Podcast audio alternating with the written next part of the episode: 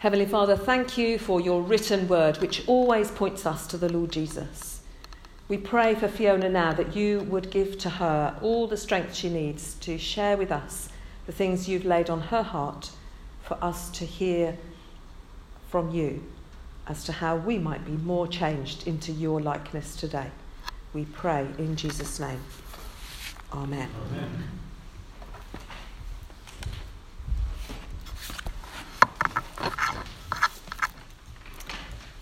Good morning.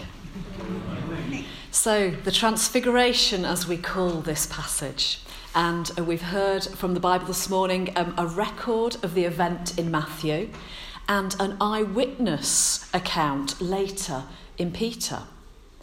And as Sue said, we probably know this event quite well, one we've heard on many occasions. And one commentator that I was reading noted that this is a story that we both love, but also that we don't know what to do with because it's mysterious, beyond our everyday experience. It's difficult to understand.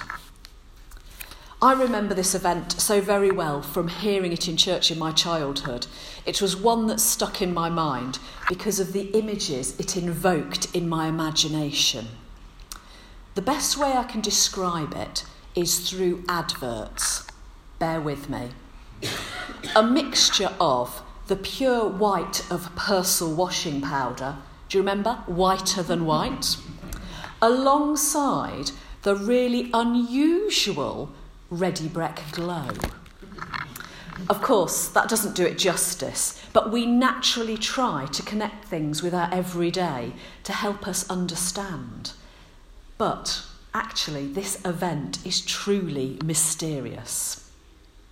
To set the scene a little, in chapter 16, just prior to this, we have read of the Pharisees questioning who Jesus was and a discussion with the disciples where Jesus asks them, Who do the people say I am? And also, who do you say I am? And this is when Peter declared Jesus to be the Messiah, the Son of the living God. So as we go into chapter 17, it felt to me a little like God is rather irritated. All this questioning, all this testing, when will they get that this is my son? It's as if God decides to show them again, this is who I am. Let's look at the passage in a little more detail. Verse 1 after six days, Jesus took with him Peter, James, and John, the brother of James, and led them up a high mountain by themselves. Mountaintop experiences are a repeated occurrence within the Bible. Although the passage here refers to an actual mountaintop, such experiences can occur in our lives too. Tom Wright describes it as a heaven and earth moment. And you hear people describe it in different ways. Some people call it a thin place where heaven touches earth. I don't know if you've ever sensed that feeling. A place or situation where you really connect with God. That might be right here in church as we sing, or during communion or prayer, or it may be elsewhere, on a mountaintop or a wide skied beach. Now, various historians and theologians have tried to work out where this mountain was that they had climbed. But actually, the location isn't really important. It's the mountaintop that's important because we've met God on mountaintops before through the pages of the Bible. Moses, as he climbed Mount Sinai to meet with God to receive the Ten Commandments, and the comparison continues. The two events really mirror each other. In Exodus 24, we read, For six days the cloud covered the mountain, and on the seventh day the Lord called to Moses from within the cloud. So, very like what we've just read in Matthew. And later on in Exodus 34, we read of Moses' face being radiant because he had spoken to the Lord. And Moses took three people with him up the mountain. So another similarity. as Jesus chooses three disciples to accompany him on this occasion. And the three Jesus chose Peter, James, and John these three were the first to be called to be disciples, and they continued to accompany Jesus at key moments. The healing of Jairus' daughter in Mark 5. He did not let anyone follow him except Peter, James, and John. Mark also records these three with Jesus later on in Gethsemane. He took Peter, James, and John along with him, and he began to be deeply distressed and troubled. Some refer to these three as Jesus' inner circle, his most trusted and closest. And so it seems appropriate at these extreme moments of glory and pain, they are beside him. We go on to verse 2. There he was transfigured before them. His face shone like the sun, and his clothes became as white as the light. Here we see another echo of Moses with his face shining like the sun. The Greek word used here, translated, is the word that we get the word metamorphosis from, um, best explained in that well known transformation from caterpillar to butterfly. Jesus was transfigured, transformed. But really, to translate it as transformed takes the change from something really holy to something attainable. It's maybe too simple a word. What happened on that mountaintop was so much more than transformation. It was God showing them and us who Jesus is. This is my Son, whom I love. With him I am well pleased. And I think from Peter's later reference in his epistle to the event that we have just read, the disciples also were transformed. They may not have realised the significance of the event at the time, but we certainly see the effects of it on Peter in his later ministry. Verses 3 and 4. Just then there appeared before them Moses and Elijah talking with Jesus. Peter said to Jesus, Lord, it is good for us to be here. If you wish, I'll put up three shelters one for you, one for Moses, one for Elijah. This event just gets more and more mysterious. We see here Moses and Elijah representing the law and the prophets. Moses received the law, the Ten Commandments from God, and Elijah was a prophet. Jesus said he'd come not to replace the law and prophets, but to fulfill them. And these three disciples, Jewish in background, would have connected with what was occurring. Jesus was showing them something they would understand, and in so doing, emphasising that he'd come to fulfil and actually supersede the law and prophets of the Old Testament. A new thing was happening. One commentator put it these were new players in the old, old story of God's encounters with God's people. And then Peter jumps into action. For me, his reaction really resonates. He's obviously out of his comfort zone, and we know already that Peter has a reputation for speaking before he thinks. Like us, he probably doesn't understand what's going on, and he's attempting to take control of what was probably a rather frightening experience. In his attempt to make sense of the magnificent transformation taking place before his eyes, Peter tries to speak words for the unspeakable. I really feel for Peter. It's that nervous gabbling without thinking. I suspect a few of us have done that before, feeling slightly overwhelmed by a situation or an awkward silence, and we just dive in and talk randomly. Is it just me? Usually, with hindsight, these are the best times to keep quiet. I actually had such an experience a few weeks ago when you start something and you can't get out.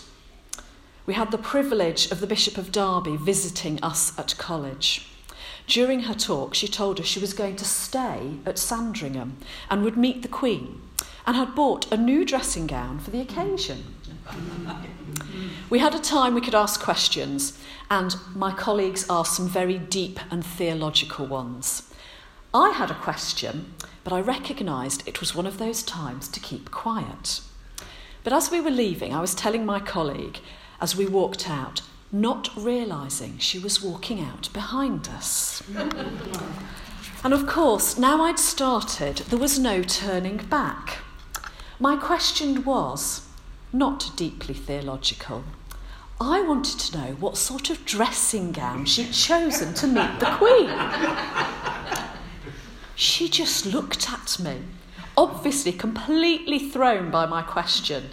But I just kept going, telling her I'd have gone for something quite traditional with a high neck, full length, because you don't want the Queen seeing your pyjamas.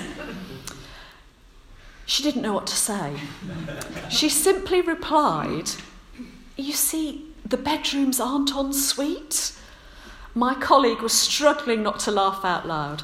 I just dived in and I so should have kept quiet. Slightly overwhelmed and not sure what to say in that situation. I'd done a bit of a Peter, I think, as I reflect on it now. But it wasn't just about talking without thinking for Peter. You see, Peter was more a man of action than contemplation. Peter was trying to make sense of something, but he was doing it out loud. From the Hebrew scriptures, of which he would have been very familiar, the three shelters he was suggesting for these three holy people would have been for him like the tabernacle in the temple, which symbolised the presence of God. He was jumping to action with something he was familiar with. Peter was comfortable when trying to sort things out. But maybe we should recognise the importance of both action and contemplation, prayer, even if we are more comfortable with one than the other. Both are important, neither is effective without the other. We should expect prayer to change us, whether that be a change in our heart or attitude or a call to action. And no action should take place without a sure foundation in prayer both are important, and each is less effective without the other. There's a time for action and there's a time for prayer. Ecclesiastes 3 reminds us of that. For everything there is a season, a time for every activity under heaven, a time to be quiet and a time to speak. I know here Peter was probably speaking out because he was out of his comfort zone. But there's another message, I think, in here for us Peter's tendency for action over contemplation. I'm sure many of us, like me, have succumbed to speaking without thinking. And I'm sure many of us have considered ourselves too busy to stop and pause. It calls to mind the old saying, less haste, more speed. Sometimes we dive in and get on with it, when actually what we needed to do was stop and reflect and pray first. But in being so busy all the time, that can affect those around us as well. Sometimes we can feel like the busy person is trying to fit us in to their schedule, and that doesn't help you feel valued. It's a symptom of society. You're only important if you are busy. You'll only achieve if you're working 110% seven days a week. And that's not good for anyone. Maybe we are called to be the people of prayer, the people of peace within this hectic world. And I think that's emphasised by the next verse. While he was still speaking, a bright cloud covered them, and a voice from the cloud said, This is my son whom I love. With him I am well pleased. Listen to him. Here's that heaven and earth moment. This is a key part of this scripture. While he was still speaking, God interrupts Peter because although he was trying to make sense of the situation, he was missing the point. these few words of God summarize the meaning of the Transfiguration. This is my Son whom I love. God again reveals Jesus as his Son, an echo of God's words at Jesus' baptism. But here he says more listen to him. God commanded the disciples to listen to Jesus, and in so doing was commanding the early church and us as well. The disciples would have been tr- struggling with their old ways, observing the Old Testament laws, and with the ways Jesus was showing them through how he led his life and what he was doing. Actually, that's not different from us. We face challenges from society with regard to what we believe and challenges in how we read scripture in light of our culture. But the answer here is simply listen to Jesus. That's a call to us too. Listen to him. When the disciples heard this, they fell face down to the ground, terrified. But Jesus came and touched them. Get up, he said. Don't be afraid. When they looked up, they saw no one except Jesus. A totally understandable reaction. God speaking from heaven.